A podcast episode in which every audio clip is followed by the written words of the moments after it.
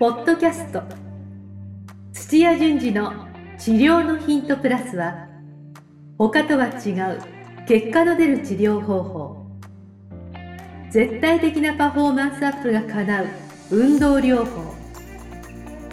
治療家が持っておくべき能力とその磨き方などについて土屋順次がリスナーの皆様からのご質問に直接お答えする番組です。本物の治療に挑戦する日本オランダ都市療法協会がお届けします。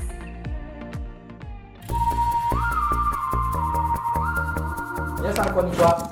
吉島茂です。土屋順次の治療のヒントプラス。先生本日もよろしくお願いします。よろしくお願いします。はい。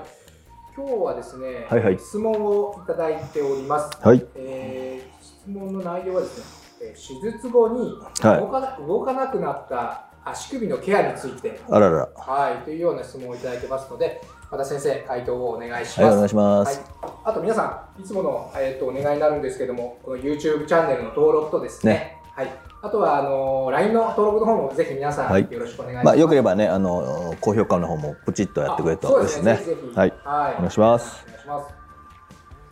そしてなんか、はい。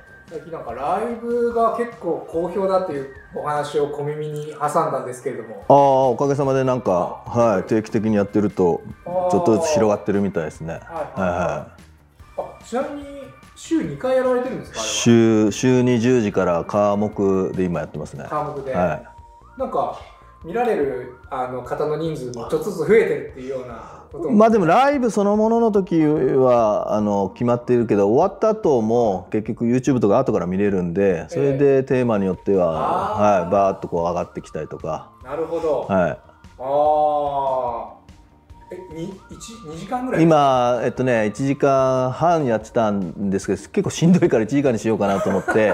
でまあその時時事ネタだったりとかっていうのをカットしてもういきなりテーマから始めて1時間ぐらいですね。まあ内容によってちょっとそれが増えたり減ったりとかしてますけど、えー。はい、特にもちろん台本とかないんですよね。もないです。なるべく、まあ、テーマだけ決めといて、うはえっと、そうは言っても1時間だらだらやるのもあれなんで、テーマ大テーマがあったら、そのなんかあの変わったあの事実とかあのここは気をつけろと近畿の話をしたりとかっていうような4つぐらいあの小テーマ決めてえー。で話すようにしてますね。えーそうですか、はいまあ、だから時間があればですけど、その小テーマのところに、まあ、動画見やすいように何分からって言ってこうリンクをつけるようにしてつって、あはい、だ概要を見てもらうとあ自分のはい。パラッと見れるようにね。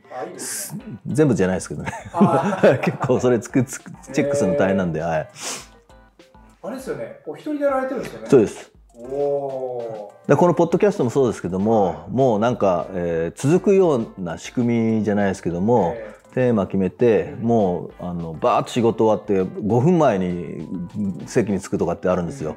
でそのままバッと見てこう見ながらこう調べてとかってややったりとかホワイトボード使えるからホワイトボードでやったりとか、はい、であとはもうあの出張先のホテルとかだとホテルでもずっと喋りっぱなしとか。えー。こんな感じですね。あ、そうなんですね。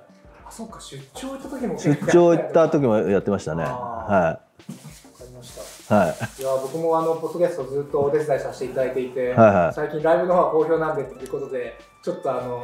あぜぜひこ今度見てあでも朝方だから梅島さんなんかじゃああのライブじゃなくてもあの、いね、再放送っていうかはいはい。ネットで出てるの見てみてくださいよ。あ、わかりました。はいちょっと見てみますね。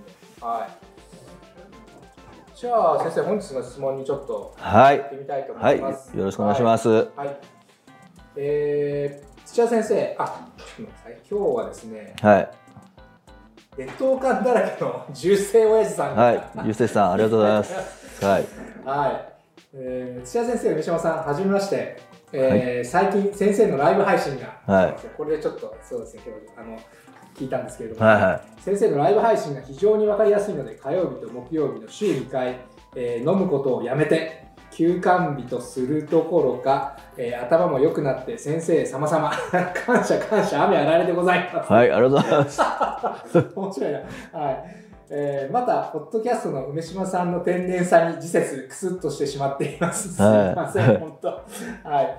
お二人の掛け合いもすっかり名物になっていますね。これからも応援しています。ありがとうございます嬉しいですねいですはいいややっぱライブいいんですよ。はいはい。えーさて、具足のことなんですが、あえー自分ではうまく直せずお恥ずかしい限りですが質問させてください、はい。えー実は中学生でクラブチームでサッカーをしている息子が足首の手術。あ、ほほえー、足根骨油合症うはい。と、えー三角骨除去はい。を受けました、うん。はいえー手術層は、えー内くるぶし下に5センチほど切開傷と、はい。えーアキレス腱付着部に、えー左右5ミリの傷です、ああはい。えーその後のケアがいけません。はい。私の知識不足テクニック不足で不安や悩みがあります、あえー10月にギプスが取れ松葉杖なのですが腫れや、えー熱感やしびれ痛みがありリハビリもなかなかできずです。あ、うんえ病院では足を動かすようにと言われました。先生はよく腫れを引かせるには皮膚筋肉腱など局所周りの組織を十分に動かせリリースせよとおっしゃっておりますが具体的にできることを何か教えていただければ幸いです。どうぞよろしくお願いします。えー追伸。やはり PT の先生はすごいなぁと劣等感を感じる、えー悩める重生親父よりという感じで、えー面白い方ですねこの方親父面白いですね。頑張れ親父。はい。はい。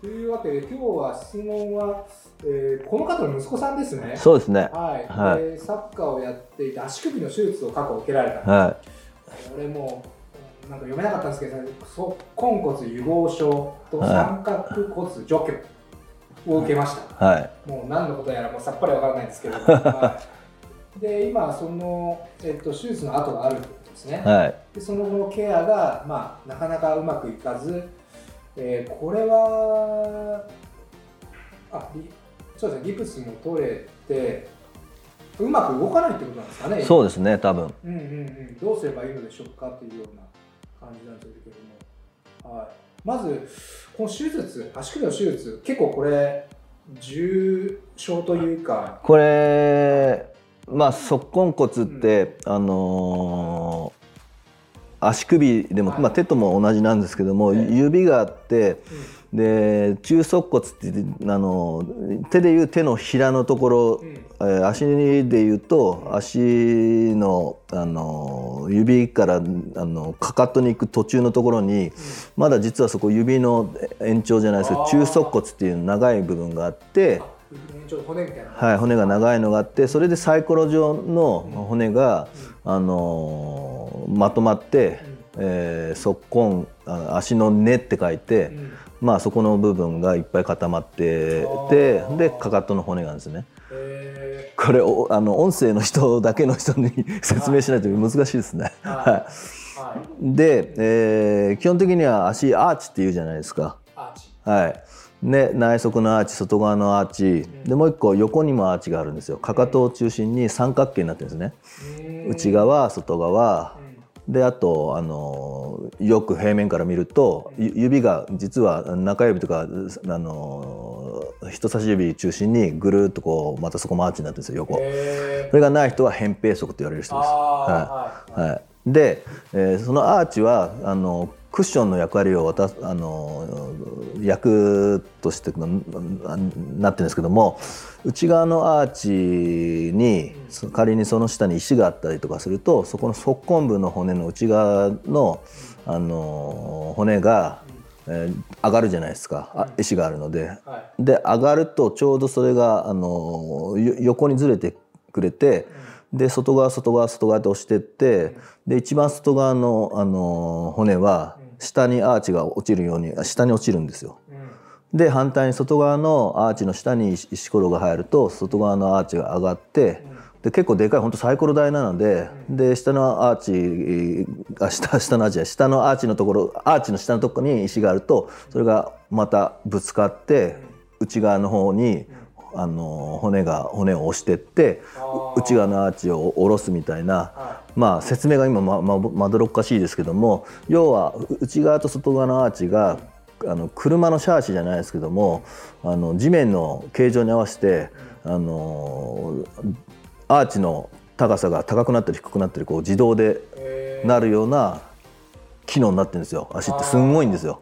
あはい石石ってだ石って何ですか？い、石は何でもいいです。石じゃ出っ張りでも何でもいいですよ。はい、地面って平らじゃないですじゃないですか。はいはいはい。ああそういうことか。何かをふ踏ん踏んで普通に歩いてて。踏んでとかもう極端な足踏まなくても外側の遠くに足を置いたら内側のアーチが潰れるじゃないですか。外に外に置くんですよ。前じゃなくて、うんうん。はい、そうすると外側のアーチは高い方がうん。そのままだとうまく足の裏全部ベタっとつかないのでう、んはい、あるいはあのもう足をクロスして足をあの自分のあの内側遠くに、えー反対足より向こうに置いたら外側のアーチがあのすごく傾いてくれると楽につくんですよね。ああそうですね。はい。はい、っていうふうに地面に対して足の裏も適応するようになってるんですよ。ああはい。それのメインの動きをするのが足根部なんですね。はい、非常にあのもう微妙な動きをするんですけども、はい。足根骨。はい、足根骨、まあ、足根骨っていう総称になってますけども、そこにえー骨が12345個ぐらいあるのかな？今あれですけども。で、えーまあなんかそれぞれ名前が難しいのついてるんですけどもそれのどれかが、えー癒着して固まって動かないよってなるなると今の話の内側のアーチが下がるとか上がるとか、それに対して上がった時には下がる外側のアーチが下がる、内側のアーチが下がった時は外側のアーチが上がるっていう、それが機能しないってことなんですよ。ああなるほどね。あ癒着をしてるんですねはい、あの融合っていうことなんで癒着です基本的に。癒着とかあと関節靭帯がもうすごくガチガチにもう短くなってるとか、あのもう組織が一体化しちゃってるみたいな感じになってるので、はでそこのところ近くに結構足の裏神経が通ってたりとか、いうん。あの測定の筋とか筋膜があったりとかするのでよくあるのがそこもついでに癒着しちゃったりとか、あるいは挟み込んでもっとあの締め付けちゃうとすると、あのしびれが出たりとかうん。で、えーそういうのがあったりとかしてね。結構そこのくっついちゃってるとこを十分に切除するっていうのが必要なケースが稀になんですよ。へで写真とか撮ってみると、ーはい。そこ普通骨があってで中の軟骨の部分はレントゲンとか映んないんであのす空間とかあるんですけども、それが結構短くなってるとかくっついちゃってるんです本当に。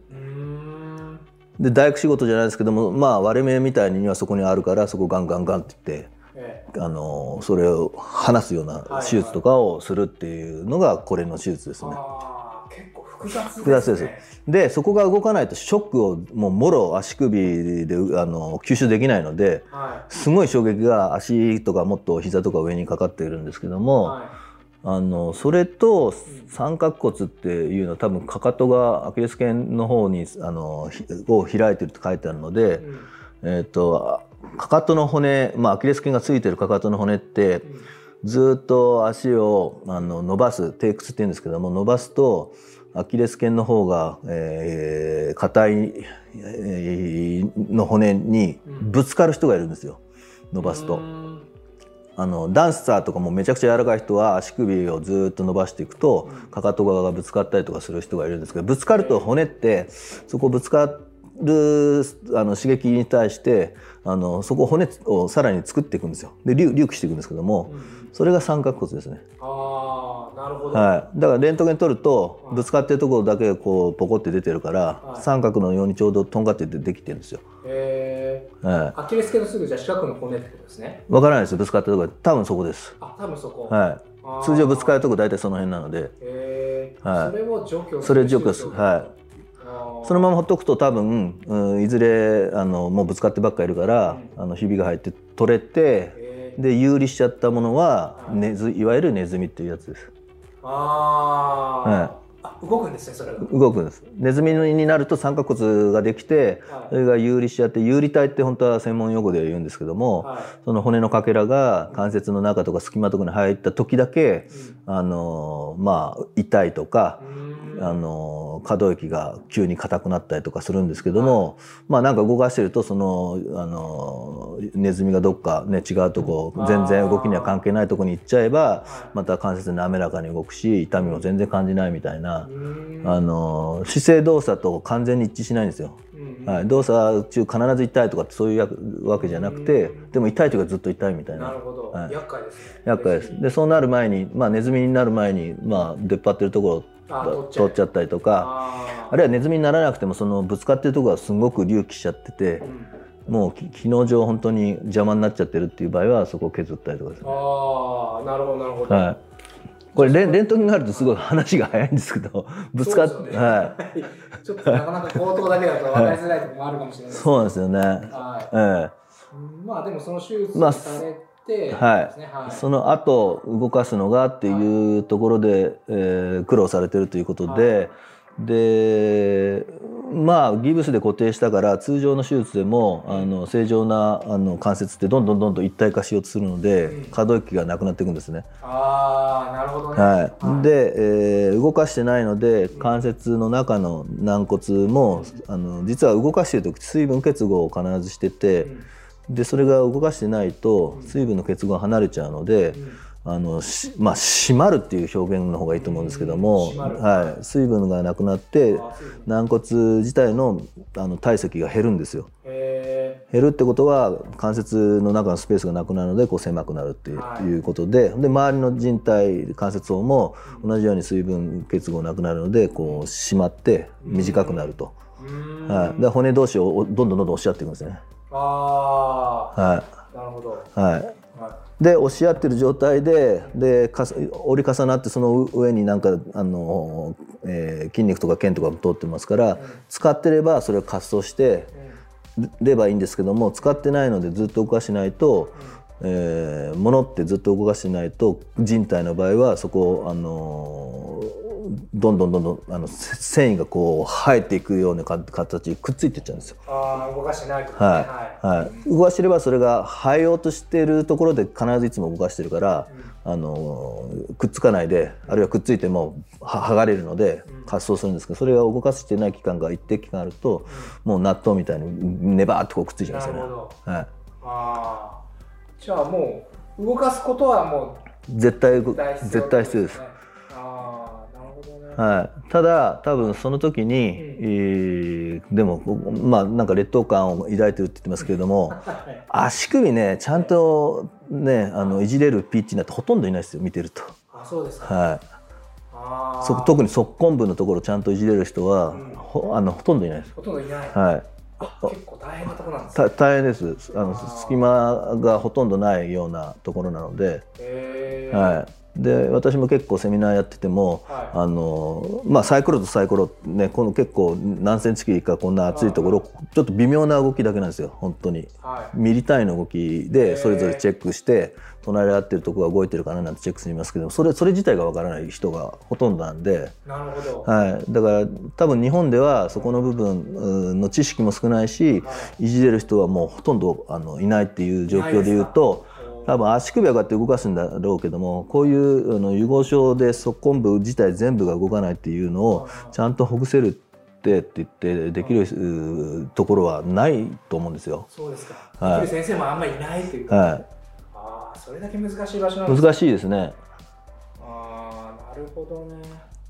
ただ仕組みが分かってて、ええ。で結構あの骨が密になってるところなんで、うんあの場合によってはっていうか多分これ手術してうん。でくっついちゃってるケースなので、うん。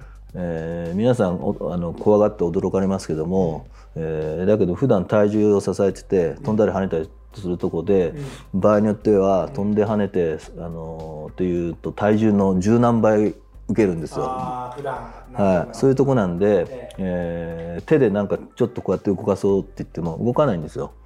あそうですか、はあい、でちゃんと解剖を知ってて、はい。この骨を舟状骨とか血状骨とか立方骨とかいいろいろ名前があるんですけども、そういったどっちの方向に動くのかって決まりがあるんですよ機能解剖があって。へで内側アーチの話をするとかかとからアーチができるのはこの一番高いとこがあの2個ちょうどあの骨がそこの側根部があるんですけどもそれ実は、えー、とくさび型っていうか台形になってるんですよ。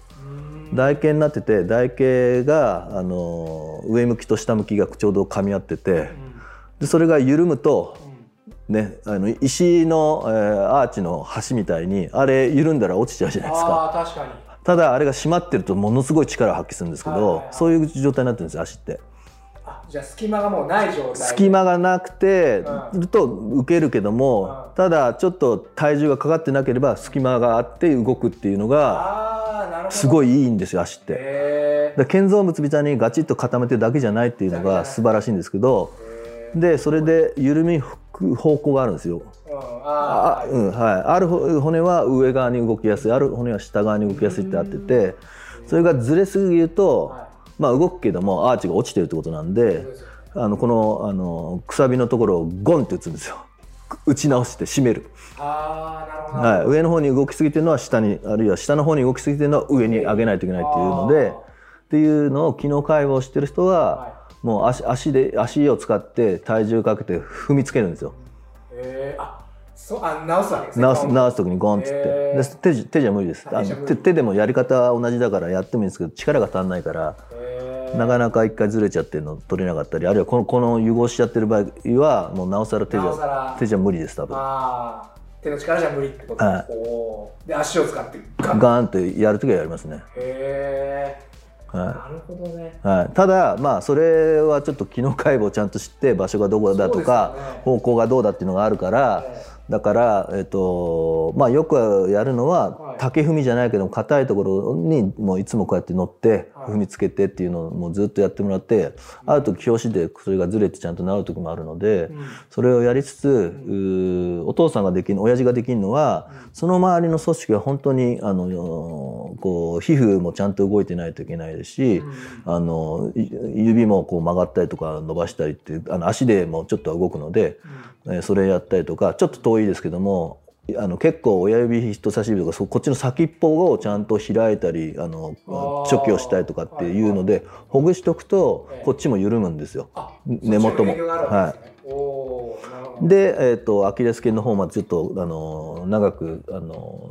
す開いた跡があるのででもう皮膚はもう多分あのくっついてるはずだから、はい。そこがもうケロイド状にならないようにちゃんとあのずれるようにうん。もう触り出して全然大丈夫なのでうん。それをあの皮膚をずらすようなはい。なんかさする延長で少しつまみながらずらしていくっていうのをやっていくんですよ。なるほど、は 結構なテクニックが必要な感じがしますけれども。そうですね。はい、まあでも反対にそういったマッサージ系とか触る方は慣れてるはずなんで、は重生種ですから。はい、だからもうちょっとそのあの筋肉じゃなくて皮膚も含めて、うん。あのこうずらしていくっていう施術をしていくと、うん。あの今度局所のそこの循環の特に排出の方があのリンパとかこう流れていくので、うんあの治る条件はすごく整っていくんですよね。でその状態で足をどんどん動かしていくっていう、はいはい。はうん。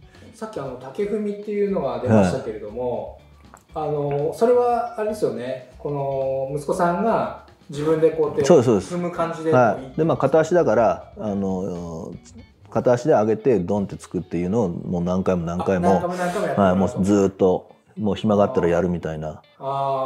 やったりとかまあ多分もうやってると思うんですけども、うん。足裏の筋肉をもう一回こうグーするだけでも動かすともうそこの側根部も動くんですよ。はい。足の指をはい。動かすと、はい、でタオルギャザーとかって言うんですけども、ええ。かかとでタオルを押さえときながら指で引き寄せるとか、へえああはいはい、はい、でそれが慣れてきたら、ええ。えー、と両足立ちになってうん。でかかとをうん上げるっていうそのつま先立ちになる時瞬間に、うん。えー指であの寄せるっていうかゆ指歩きをするんですよ。うん。上げた瞬間に指寄せるとこうやって歩歩いていけるんですよ。ははい、そういったあの今度体重かけながら寄せるとかっていうもうちょっと抵抗かけたようなやつをやったりといか、なるほど。はうーん。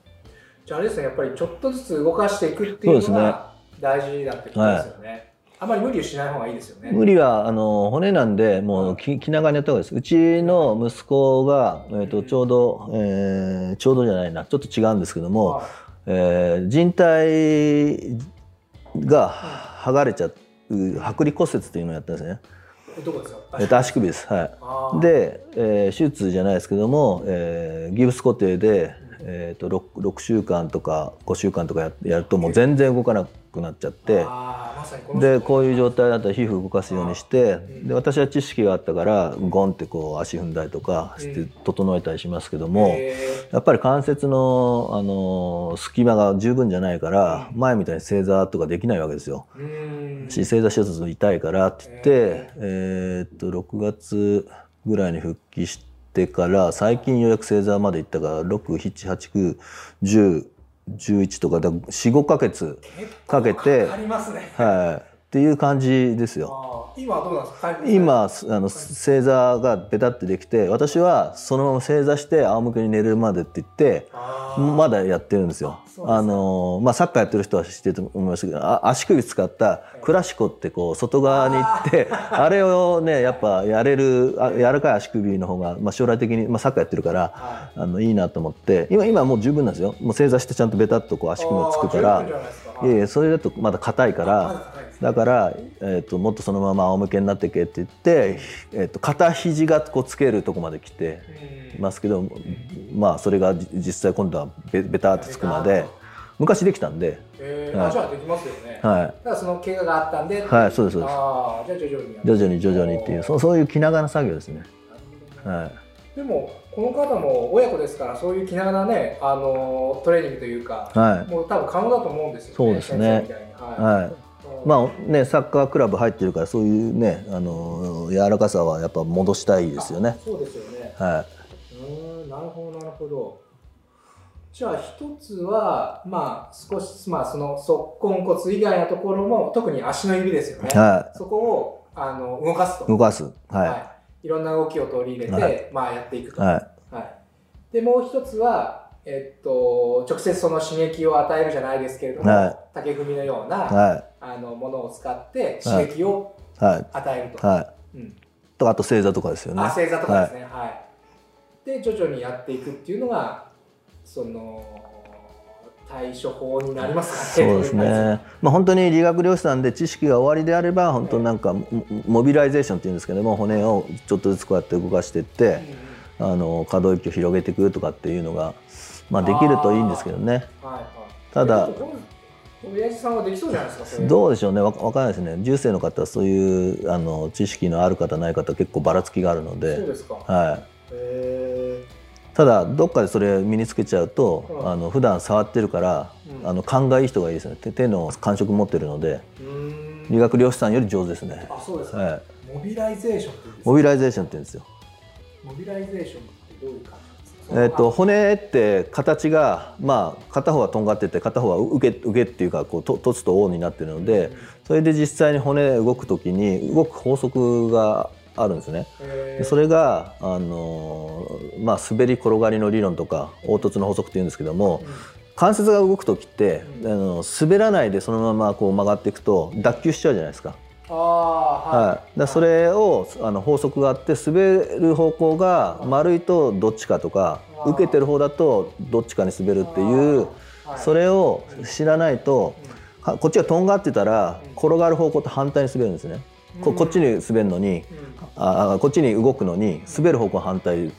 はい、もしこれが反対にこういうふうにあのとへこんでる場合だだと、えーこのまま一緒に、えーずれていく時に滑る方向と動く方向が同じなんですよ。はい。はい、っていうのを知った上で、じゃあ自分がもあの力をかけるのは、えーとんがってるのかなへこんでるのかなっていうのでそそれ全く知らないでやると向きが逆になっちゃうのでうん。うん関節動かそうと思って、うんこうやってこっち押し込まないといけないっていう時に、うん。あの引っ張っちゃったりとかすると全く逆じゃないですか。そうですね。はい、でそれで関節を広げていくんですよ。あ動きを。なるほど。その関節を広げる動きをモビライゼーションっていうんですか？そうですそうです、はい、もう何回も何回も繰り返してだストレッチがじわーってやるところを関節を可動域も伸ばす時も何回もこうやって動かしてるんですよ。へであのオランダだと輪立ちを作るって言い方するんですけども、はい、あの関節表面って結構デコボコしてるんですね。うん。デコボコしてるとこでこうやって擦れて、まあ、体重もかかってるから、受ける方も、うん。雪道を走ってるうトラックみたいにあのへこむじゃないですか雪道だから。あっていうふうに関節受ける方もあの出っ張っているとこはそうやってへこみができてるっていうふうにしていつも同じとこをこうやって擦っているかいなるら、ほどね、はい、跡がつくんですよ。えーそうするともう滑らかにそこの上走るじゃないですかレールじゃないですけど。そうでそういうふうにもう繰り返し繰り返し輪立ちを作るっていう。ああなるほど、は結構根気のいる。い、根気いりますよ。いる作業ですね、はい、でやって良くなっても戻るのでうん。またじゃあって言って毎日やるような。でもやってるとどんどんどんどん滑らかになっていくし広がってきますね。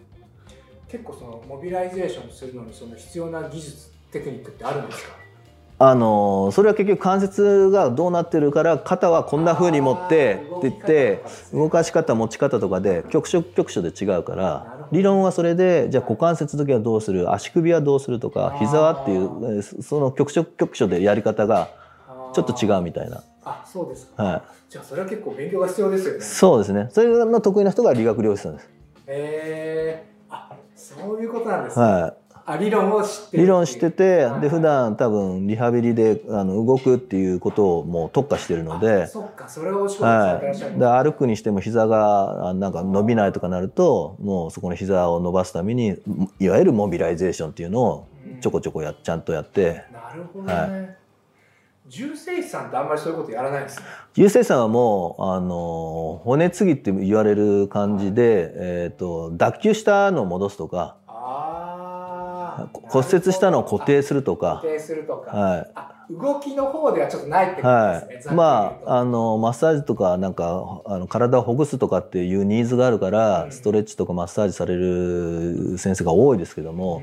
ただ関節骨系はそんなに強くないですよね。なるほど、はああそういう違いがあるのはい。あじゃあ重生師さんはあんまり理論とかは変な話そこまでは。だから多分劣等感感じてるっていうのはそこだと思うんですけど。あまあ日々体は触ってるけども、まあこう局所局所考えたり動きをリハビリするっていうのは全然やってないので。なるほど。で私から言わせるとはい。理学療師さん頭でっかちで でそういうね理論はいっぱいしてるんだけども体を緩めるとかはあのなんかこう骨が外れたのを戻すとかっていうのはできないですよ。じゃあ変な話理学療法士さんと重生師さんが合わさればその通りなんですよ。は今聞いてて素直にそう思ったんですけど、へえい。日本はちょっと分業化が進みすぎちゃったからへーすごいもったいない状態ですよね。あでも患者さんにしてみたら迷惑ですよね。両方行かないといけないから。そうですよねうんなるほどじゃあ理論もきちんと勉強しつつ実技でそれを使えるようにすると、それが合わされそうですね。で実技はできつつ理論を身につけるとかいろんな人がいるからここの親父さん多分そっちの方だと思うんですけど、あそういうことですね。なるほど。はい、でも手にしあの感触を持ってる人が強いですよやっぱ。あやっぱ強いだからお親父さんあの劣等感持つ必要なくて、あはいはい。理論を身につけるのは後からできる丁寧に感触身につけるの大変なんで数やっぱやらないといけないるほどね。そこはそうですよね。経験とはいですよね、はい。回数がものを言いますもんね、はいあでもまあそういった意味ではあの体を、うね、思うように動かしていくっていうとこも反対に言うとプログラムいっぱい作ってみるとかっていう、うまあ経験はいっぱい積まないとできないかもしれないですね。なるほど、はい、あでも先生あの理論は後からでも全然は大丈夫なんですい、大丈夫です大丈夫です。ぜひちょっと劣等感を抱かずに。そうですね。そうね。あの今後もちょっと勉強していただければ。はい、これめちゃくちゃ長くなっちゃう。30分超えちゃったよ。あ本当だ。いやでも先生いつもその技術あの理論の話になると本当にいつも情熱的にお話ししていただけるはい。僕でもやっぱり今日半分も分かったまあ難しいですよまあ、ね。素人はやっぱもうそうなっちゃうんですけど、うん。でも見る方が見れば多分。めちゃくちゃ簡単に話してます今日。あそうですか。ああ特に音声の人が結構多いからすごくなるべく優しく。うんうんうんなるほど、わかりました。あのぜひ皆さんあの聞くだけでなくて、ぜひ実践もしていただければと思いますので、特にその、えー足の指のそのトレーニング、はい、トレーニングいろいろして、そうですね、はい徐々に動かしていく。あとはまあ竹踏みなんかを使ってちょっとその、はあの刺激を与えていくとい。った動きをちょっと取り入れる、はい、でお父さんはちゃんとケアでしっかり皮膚が動くとか伸びるとか伸ばすとか、はい、そこはあのやってくださいね。はい、わかりました。じゃあ先生あの本日もためになるお話ありがとうございました。はいありがとうございました。今日のポッドキャストはいかがでしたか？番組では土屋順次への質問を受け付けております。ウェブ検索で「オランダ都市 DMT」と入力し結果に出てくるオフィシャルサイトにアクセスポッドキャストのバナーから質問項目をご入力くださいまたオフィシャルサイトでは無料メルマガも配信中です。ぜひ遊びに来てくださいね。それではまたお耳にかかりましょう。ごきげんよう。さようなら。この番組は提供日本オランダ都市療法協会ナレーションボイスアップマスターコーチ春でお送りしました。